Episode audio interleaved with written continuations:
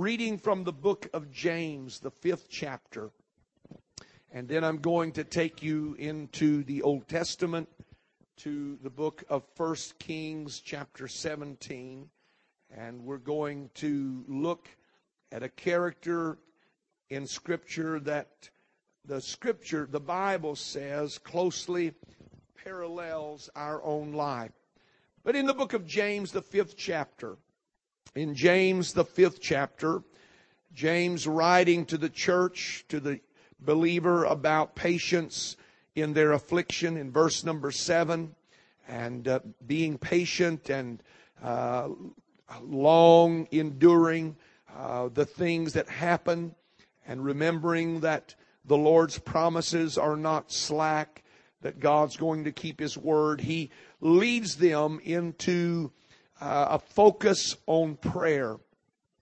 And uh, I want to pick up at verse number 12 of the fifth chapter, and I'm going to read down through verse number, number 18. Beginning in verse number 12. But above all things, my brethren, swear not neither by heaven, neither by the earth, neither by any other oath. But let your yea be yea and your nay, nay, lest you fall into condemnation. Is any among you afflicted? Let him pray. Is any merry? Let him sing psalms. Is any sick among you? Let him call for the elders of the church and let him uh, call for the elders of the church and let them pray over him, anointing him with oil in the name of the Lord. And the prayer of faith shall save the sick, and the Lord shall raise him up, and if he have committed sins, they shall be forgiven him. Confess your faults one to another, and pray one for another, that you may be healed. The effectual, fervent prayer of a righteous man or a righteous woman. So if you want to put it in that terminology. He was not speaking of man as a gender, but man as, as a creation. The effectual, fervent prayer of a righteous person availeth much. Everybody say, availeth much. And then he goes into um, a, a, an explanation of a man named Elijah that comes to us from the Old Testament. And he says this about Elijah. Elijah was a man subject to like passion as we are. Everybody say he was like us. He was of like passion as we are. He was in the same kind of feelings is a literal translation of that particular phrase. He has the same kind of feelings that we have. And the Bible said, and he prayed earnestly that it might not rain, and it rained not on the earth by the space of three years and six months. That's a powerful prayer. To pray that there would be no rain on the earth and there be no rain for three and a half years. And the Bible said, and he prayed again. And the heaven gave rain, and the earth brought forth her fruit. And everybody said, Amen. I think all of us at some point in our life wonder if what we are doing really matters. I think everybody that lives, if you were breathing tonight, I think all of us at some point in our life wonder not only if it matters, but if our efforts mean anything. Whatever it is that we are trying to accomplish in life. I think all of us fear uh, the, the, the thought that our life would be in vain or our efforts would be in vain. No one wants to do all that you can do in life sometimes to make things work out and to see things happen and to uh, believe God for certain things and then for none of that to happen. For your life to end up uh, just in a sense of frustration. None of us want to think that our efforts are in vain. That somehow what we are doing, whether it's praying or coming to the house of God or just being faithful, I told you this a few weeks ago that sometimes there's victory in just showing up. You know, we think we have to have goosebumps and we've got to feel all of these feelings, but sometimes just showing up is, an, is a victory in itself. Because if the devil had his way and our flesh had its way, we would not even be here tonight. But thank God you're here. And so being here is a victory in itself. And I, you ought to clap your hands to the Lord and say, Lord, if for nothing else, I want it to be known tonight that I am here. Amen. Now that's not an excuse for not trying, and that's not an excuse for not doing something, but there is a victory in just showing up. But we all want to feel like our life makes a difference. And in whatever it is that we're trying to do, whether we're working uh, in the Sunday school department of a church, or we're in the choir, or we are teaching uh, Acts classes, or we're trying to do Bible studies, or we're trying to just visit people and encourage them. All of us want to want to feel like what we are doing is making a difference. There, there are times I, I will admit to you that I, I walk out of this pulpit wondering if it made any difference whatsoever. If I had said hoopty doopty doo, would it have been any different? Uh, but that's just me. That's the preacher. Uh, that that's those are the things that a preacher wrestles with because sometimes I don't get to see the results. I'm not like all of you housekeepers that can go in and take a cake mix out of the uh, out of the uh, uh, pantry, or, or like Sister Jones, just pull it out of nothing. She is so gifted at at cooking, and she doesn't need uh, a cake mix. She knows the ingredients. uh, but there, there's there's you know, that you, you put all of that together and then you get to step back and in 35 or 40 minutes you get to see the result. You pull out of that oven a pie or a cake or you get through working on a problem and you can step back and see, but a preacher's work is not always like that. I can work on people for years and years and years and never see any outward sign that anything's going on. So, but everybody's like that. It doesn't matter what you're doing, every person feels like that there are times when what we are doing doesn't really matter. It doesn't make a difference. And that's a very frustrating feeling. But I don't think there is anywhere that we feel a sense of inadequacy like we do when it comes to prayer. I think all of us at some point in our life struggle with the issue of prayer. What's the purpose of it? And when we do pray, what does it produce? And we prayed and nothing happened. How many times have we prayed and we say nothing happens? But you listen to me tonight. You will never pray and nothing happen. Never. You will never pray and nothing happen. Prayer does not die. You know why I know that? Because when I read in the book of Revelation, I see where prayers were called back. I read in the book of Revelation where tears are bottled up. So I know that when I pray, it doesn't matter what I feel. It doesn't matter how I feel. God hears my prayer. Now, he may not answer at that moment or he may not move in the way that I want him to move at that particular time, but prayers never die. Never, never die. And so, our prayers, you never pray in vain.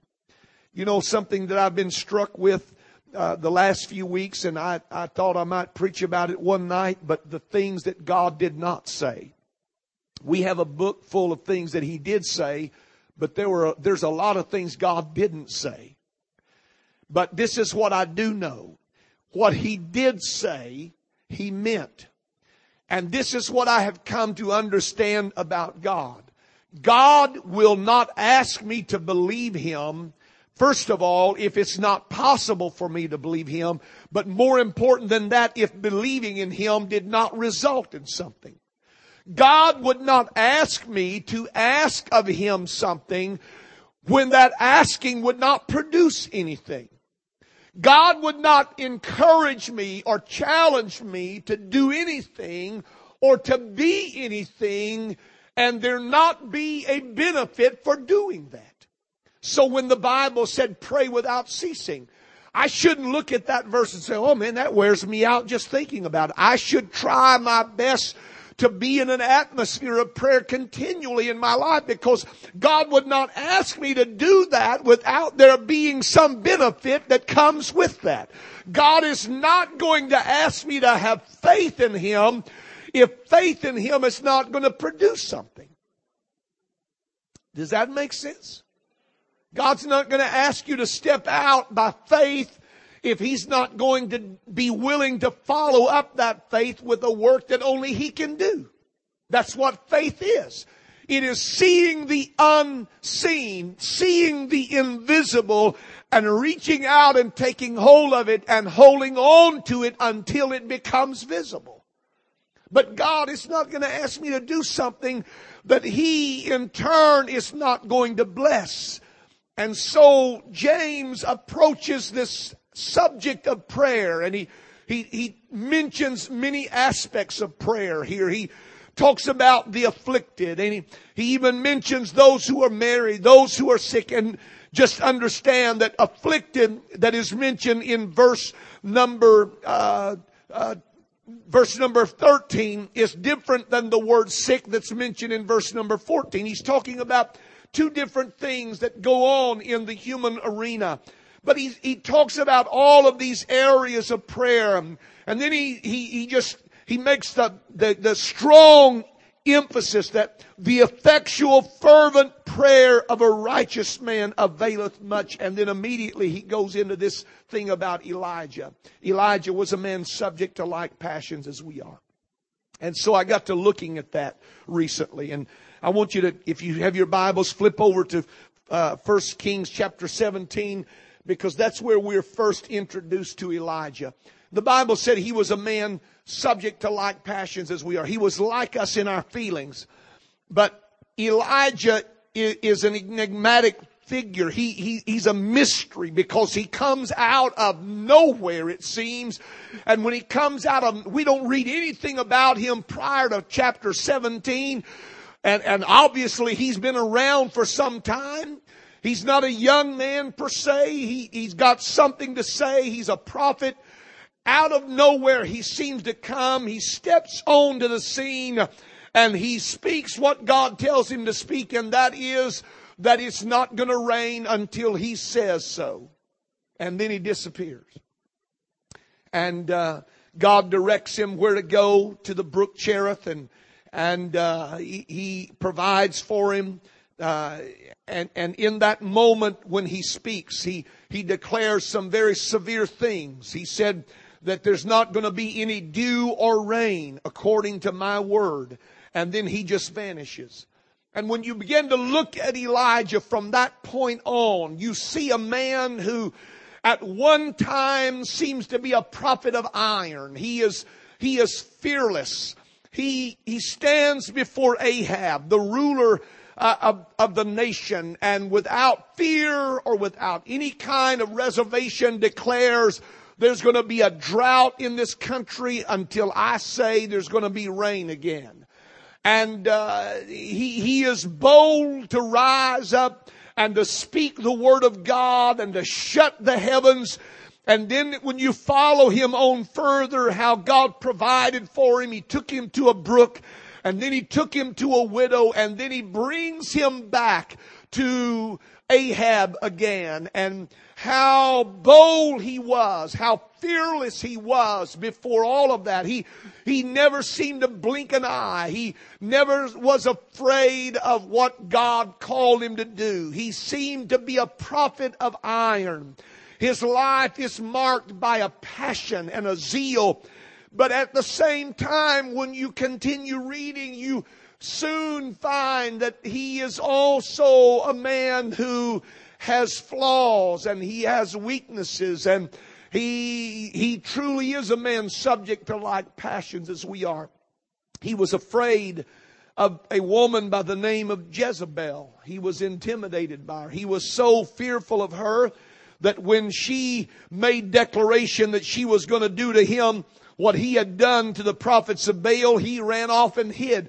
And he prayed that God would cause him to die. Let him, he just, just take my life. There's nothing worth living for anymore. Here this woman is. And so we see this volatility in his life. We see him rising and falling. That's why when James wrote about him, he said he is a man subject to like passions as we are. There are times when it's so easy to pray, when there's times when, when, when, when, when we can get down before God, and I mean instantly we're in the Spirit and everything we say, everything we speak, it just flows out of a fervent heart. And then there's times when we labor in prayer, when we pray and nothing, there's no feeling, there's no witness, there's no presence, there, there, there's no seeming evidence that God is even listening, that God is somewhere on another side of the planet. And so we're overwhelmed with this feeling. We have, he, he was a man just like that. He knew ups and downs. He knew what it was to be bold and he knew what it was to be uh, a man who proclaimed the word of God and declared what God said. And then he also knew what it was to be fearful and to, te- to retract his steps and go back and wish he could die. What I, I don't want to focus on that part of him. What I do want to focus on tonight for just a few moments is his prayer and some things that I learned about prayer from, from Elijah. The things that I have learned about praying from this man Elijah, who is a man subject to like passions as we are. Number one, I found that being a man of prayer, he was first and foremost a man of faith. He was a man of faith. Everybody say a man of faith. Why is that important? Because whatever you speak in prayer is what you're going to get in prayer. Amen. Whatever you speak in prayer he spoke in the midst of famine when there was no rain, when there was no sight of rain, when it was dry, when it was cloudless, when it was calm, when it was clear, when there wasn't one indication that a rain cloud was a million miles from where he was at. He was a man of faith and his mouth spoke those words of faith he said it is going to rain. It's going to rain abundantly. And it's going to come down in bucketfuls. He had faith that God was going to do what He said He was going to do. And if I am going to be effective in my prayer life, I can never discount the power of faith what I actually speak in my prayer, what I actually say in my prayer that I must have that element of faith. There's got to be something in me that when I'm praying about a situation, it may be dry. There may not be a cloud in the sky. There not, there may not be a feeling anywhere to confirm what I'm wanting, what I'm praying about, but I speak that in faith. There is, he said to Elijah, or he said to Ahab, get up and make your way into town and celebrate because I hear a sound of abundance of rain. There wasn't a cloud anywhere. There wasn't a trickle of water. There wasn't dew. There wasn't moisture. The humidity wasn't up. There was no indication that anything he said was about to happen, but he spoke it anyway. if your prayer is going to be effectual, there's got to be something in faith that speaks out and declares, God, you said, and I'm standing on that word. And he spoke in the midst of his famine, in the midst of the dry, cloudless day. He said, I hear a sound of abundance of rain. The land was dry. The place was desolate. The place was arid, but God's promises are yea and amen. And God said that He was gonna make it rain. That's what He brought me out of hiding to tell Ahab. And so I am declaring what God's word and what God has promised. And that's what I'm standing on. And so there was that element of faith. Everybody say faith. Praise God. Faith. There's got to be in our prayer that word of confidence. But the second thing that I learned from Elijah is that faith is not always enough. Sometimes there is something beyond even faith that has to be a part of our prayer. And that is that we are not disappointed or that we are not disillusioned with our disappointments. That we don't let disappointment disillusion us. And you say, brother, what do you mean by that? I mean simply this, that when when Elijah announced that he, he heard a sound of abundance of rain, there wasn't a rain cloud anywhere. There wasn't anything that was indicative of that, but he spoke it anyway. And then the Bible said that he went up into the mountain and he got down on his knees and he put his face between his knees and he spoke to his servant and he said, I want you to go and look out the mouth of the cave and tell me what you see. And you know the story. The Bible said the servant came back the first thing and he said, I see nothing. I see nothing. You know, the hardest thing for us to do is to continue praying when there is a disappointment in our expectation. You know what? I really believe, I sincerely believe that when Elijah put his knees between, or his face between his knees and he bowed in prayer before God, I sincerely believe that Elijah believed that when the servant came back, he was going to see, I see a cloud. I see black cloud. I see dark cloud. I can, I, I am convinced that he would not have sent him to look if he did not expect to see something. But what happens when you pray and you send the servant to see and there's nothing? What happens when you pray and you've spoken words of faith? He's already told everybody there's going to be a sound of abundance of rain. What do you do when you pray and you've sought God and and and and nothing has happened? You've got to be like Elijah. You cannot be disillusioned by disappointment. I prayed for it, Brother Hughes, and nothing has happened. I've prayed for it over and over again. Well, I've come to tell you, pray again. I've come to tell somebody here tonight, I don't care how long you've been praying about it, pray some more about it. If the answer, if God gave you a promise, and God gave you a word, don't ever go back on that word and don't ever drop that promise. You just keep going back again and again and again and again and again. He had to send his servant seven times before he saw what he was looking for. Sometimes if we don't see it in a service or two, we quit. If we don't see it in a week or two, we quit. What about seven weeks or seven months or seven years or seven decades? Holding on, praying anyway. That's the prayer that affects much. That when you go and you speak that word, God's gonna do this, God's gonna, God's promised this, God has assured me this, and then nothing happens. We get embarrassed. We act like it's our fault. We act like we that, that, that it's our responsibility to do that prayer. Our responsibility is not to answer the prayer. Our responsibility is to pray the prayer. Our responsibility is to have the faith that God is able to do what we're praying about. God's gonna keep his end of the bargain.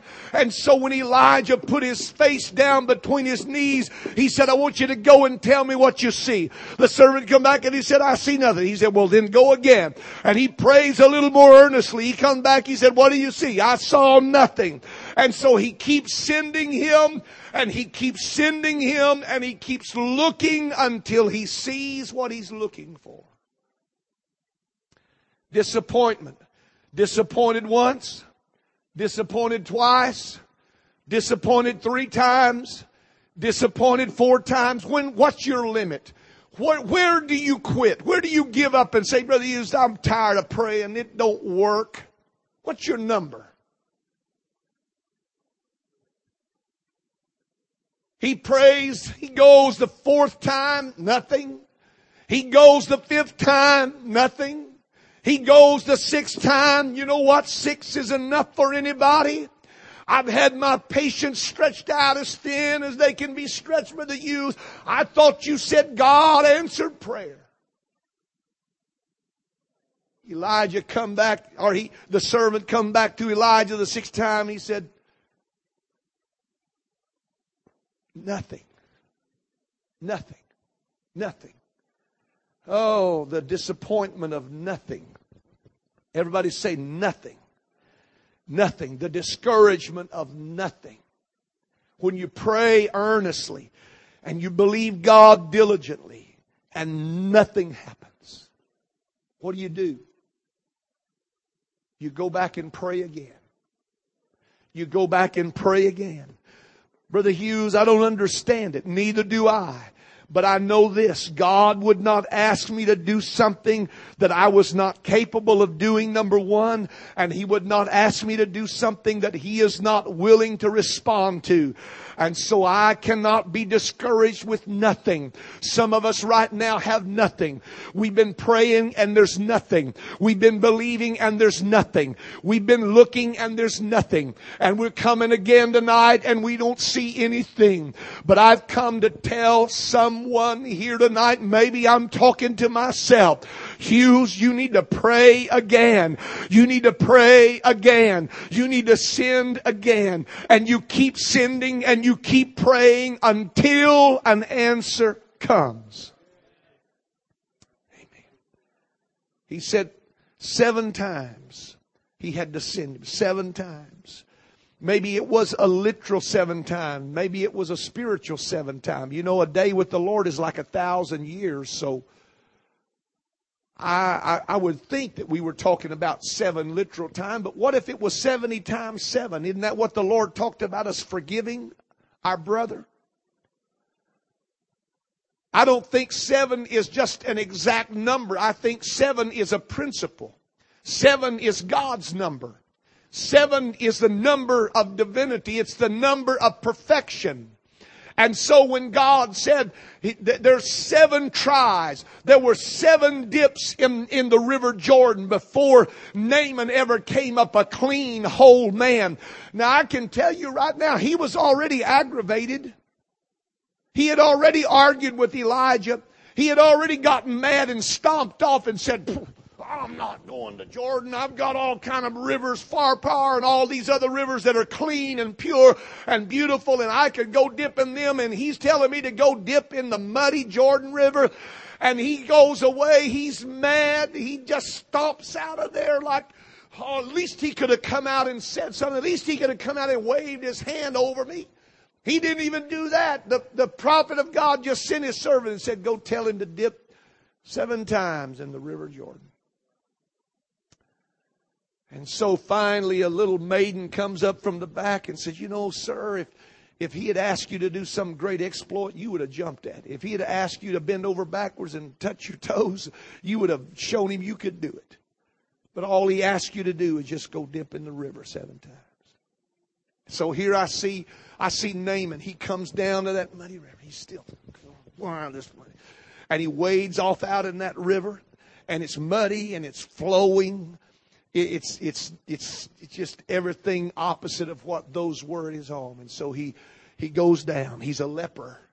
He's a great man, but he's a leper. He goes down the first time he comes up, he looks at himself and nothing changed except his clothes are wet and he's ruined a good suit. He goes down the second time. What's your number, folks? What's your number? He goes a second time, nothing happens. The third time he goes down, surely he's going to start seeing something. The fourth time he goes down, surely something ought to start moving. The fifth time, surely there ought to be some kind of, ev- I mean, there ought to be at least some inkling that something's about to happen to him. Nothing changes until he goes down that seventh time. Woo! goes down that seventh time.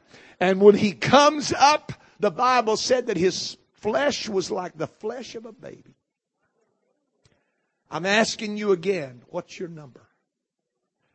Elijah said, I don't have a number. You just keep going back until I see what I need to see. I'm going to keep praying until I see what I need to see. I'm going to keep sending until I see what I need to see. I'm going to keep requesting until I see what I need to see. The last thing that I noted about Elijah and his prayer is that he showed us how to act and respond when God did send an answer. Now I want to ask you a question. Elijah had told Ahab, I hear the sound of abundance of rain. Now, I don't know about you, but my understanding of the word abundance means a lot. Now, when I'm thinking of abundance, I'm, I'm thinking about the whole heavens being black. What happens when you make some declaration of faith and God's answer to your prayer is just a cloud about the size of a man's hand? You know what? A lot of people will, will not even recognize that that's God in that cloud. Because they have said, what happens when the answer to your prayer doesn't match your faith level? I mean, your faith level, his faith level's at max. I mean, he's just, he stands up before Ahab or, or, tells a servant, he said, you go tell Ahab I hear the sound of abundance of rain. And now he's been praying seven times. He sends his servant a seventh time he gets an answer. But it wasn't the answer he was looking for. It was just a cloud the size of a man's hand. You know what? There would be enough people that I know that would get mad at God but you see that cloud that was a size of a man's hand or like a man's hand was indicative of God's purpose. And so that's all Elijah needed. All he needed was to see God's purpose and he jumped and started running. Before the heavens were filled with blackness, and darkness from the clouds and the thunder and the lightning before there was just a small little cloud out on the horizon that wasn't any bigger. Uh, my interpretation is that what he saw out there was about that size right there. But that's all Elijah needed. He just needed to know that God was working and he got up from his prayer and he started acting on the fact that God was working. You know what's wrong with a lot of us? God has brought some indications into our life. He has put some indicators in our life. They're just little things. They're clouds on the horizon. They look like a man's hand and we just keep sitting back wondering, I wonder why God's not answering my prayer. I wonder why God's not heard me. I wonder why God's not doing this when the truth is there's a cloud. There's an indicator out there on the horizon horizon right now that's just waiting for me to get up off my duff and start acting like God has answered my prayer. Amen. And so Elijah, all that he needed was just God to indicate he was going to do something. And he got up and started moving.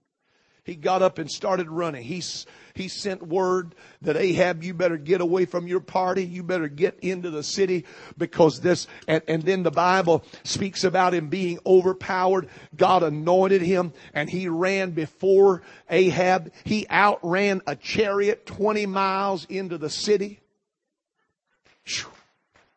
Now folks, I'm talking, that's moving on. Now you can tell me what you want to tell me, but there is no human being that can outrun a chariot 20 miles unless somebody is empowered with something from God. Where did that come from? It came from a man that reached out to a little indicator out there. He just saw a cloud like a hand. He, he just saw a tiny little visible glimpse on the horizon, but he said, that's all I, God, you don't have to fill the heavens with cloud. I believe you're working. And he got up and started moving and acting. I wonder what would happen around Greater Life Church if some of us would just open our eyes and see the indicators that God's put on on our horizon that are indicative of what He wants to do and what He's about to bring to pass in our life. I wonder what would happen if some of us would start responding to that. Amen. A cloud like a man's hand. He got up and he started moving. And God anointed him and God touched him in such a way that he moved faster than even a chariot Sometimes all that comes is just an indicator. All that shows up on the horizon is just a tiny little cloud, just a little speck out there. But that's all that he needed. Amen. That's all that he needed. He knew that that was an indication of what God was about to do. And he said, That's what I've been looking for. Amen. You know what? I, I am convinced there are some spiritual indicators around this church that we have not picked up on yet. We've seen a lot of other things, but we're not seeing those indicators. And when you start responding to the indicators, when you start responding to those small things that God begins to do and show and present Himself in, the other things that you desire. Those words of faith, the abundance comes. Amen. The abundance came, but it didn't come until he responded to that small little thing that God began to do in his life. Amen. I wonder what small thing God has been doing in some of our lives that if we would just begin to respond to it, it would bring an abundance into our life. It would bring an overflow into our life. It would bring more than we could even imagine. I wonder what would happen if we just started responding to who's, those little indicators. I love it. You can stand with me if you will. Many years ago, I, I was preaching in the, the state of Mississippi, and and uh, there was a there was a particular lady that was a member of one of the churches there in Jackson, Brother Tommy Craft's church. She was she was a powerful spiritual lady, walked with God, great lady of prayer. But I remember Brother Tommy Craft talking about her, and uh, he made this statement. He said, "You know, if God moved three counties over, Sister so and so knew about it." Now, how could that be? Unless she had learned what Elijah learned. That you keep sending back until you get an answer. And sometimes the answer isn't always what you're looking for. But if you see something on the horizon, take it as an indicator. What would happen around Greater Life Church if we quit waiting for the rain clouds to fill the heavens and we just started responding to the little things that show up here and there. What kind of abundance would that produce? What kind of outpouring would come to our church and to people's lives if we would just start responding? Amen. Praise God. What happens when your level of faith is not matched by the answer to your prayer? What happens when what you've said was going to happen doesn't happen like that. When, when all that comes is just a cloud like a man's hand. I am convinced tonight that if Elijah had not gotten up from his prayer and responded to what God put on the horizon, I am convinced tonight that we would have read a different story about a man named Elijah. I am convinced tonight that if Elijah had not responded and he had just kept down, okay, go one more time. There's got to be more than that. Go one more time. There's got to be, I got to feel more than that, Brother Hughes. I got to have more than that. I am convinced that God would have caught, he would have taken that cloud away and he would have left it like it was. Praise God. I want to be a man like Elijah in my prayer. Amen. In my prayer, I want to be a man like Elijah. I want to have faith. I want to speak faith. I don't want to be disappointed when the answer doesn't come in the time that I want. But more than that, when God sends an indicator, I want to learn how to respond to God's indicators. Amen. If God, just a wing from an angel, just kind of brushed by this place, I want to, just like a while ago, you, re, I responded you that to the static on the line. I, if God just comes by, I want to respond to that. I don't, you know, I'm, I'm, I, I think God gets weary with us sometimes. It, it takes a jackhammer to get us off the pew. It takes a sledgehammer to get our attention. It takes a two before between the eyes before we sit up and pay attention. God sends these little indicators in our life. There's a cloud out there. I want to tell somebody there is a cloud. It's just like a man's hand. It's on the horizon. But if you'll start responding to that, if you'll start acting on that, there's going to be an abundance that's going to follow. Amen. Let's pray. Lord, we need you tonight.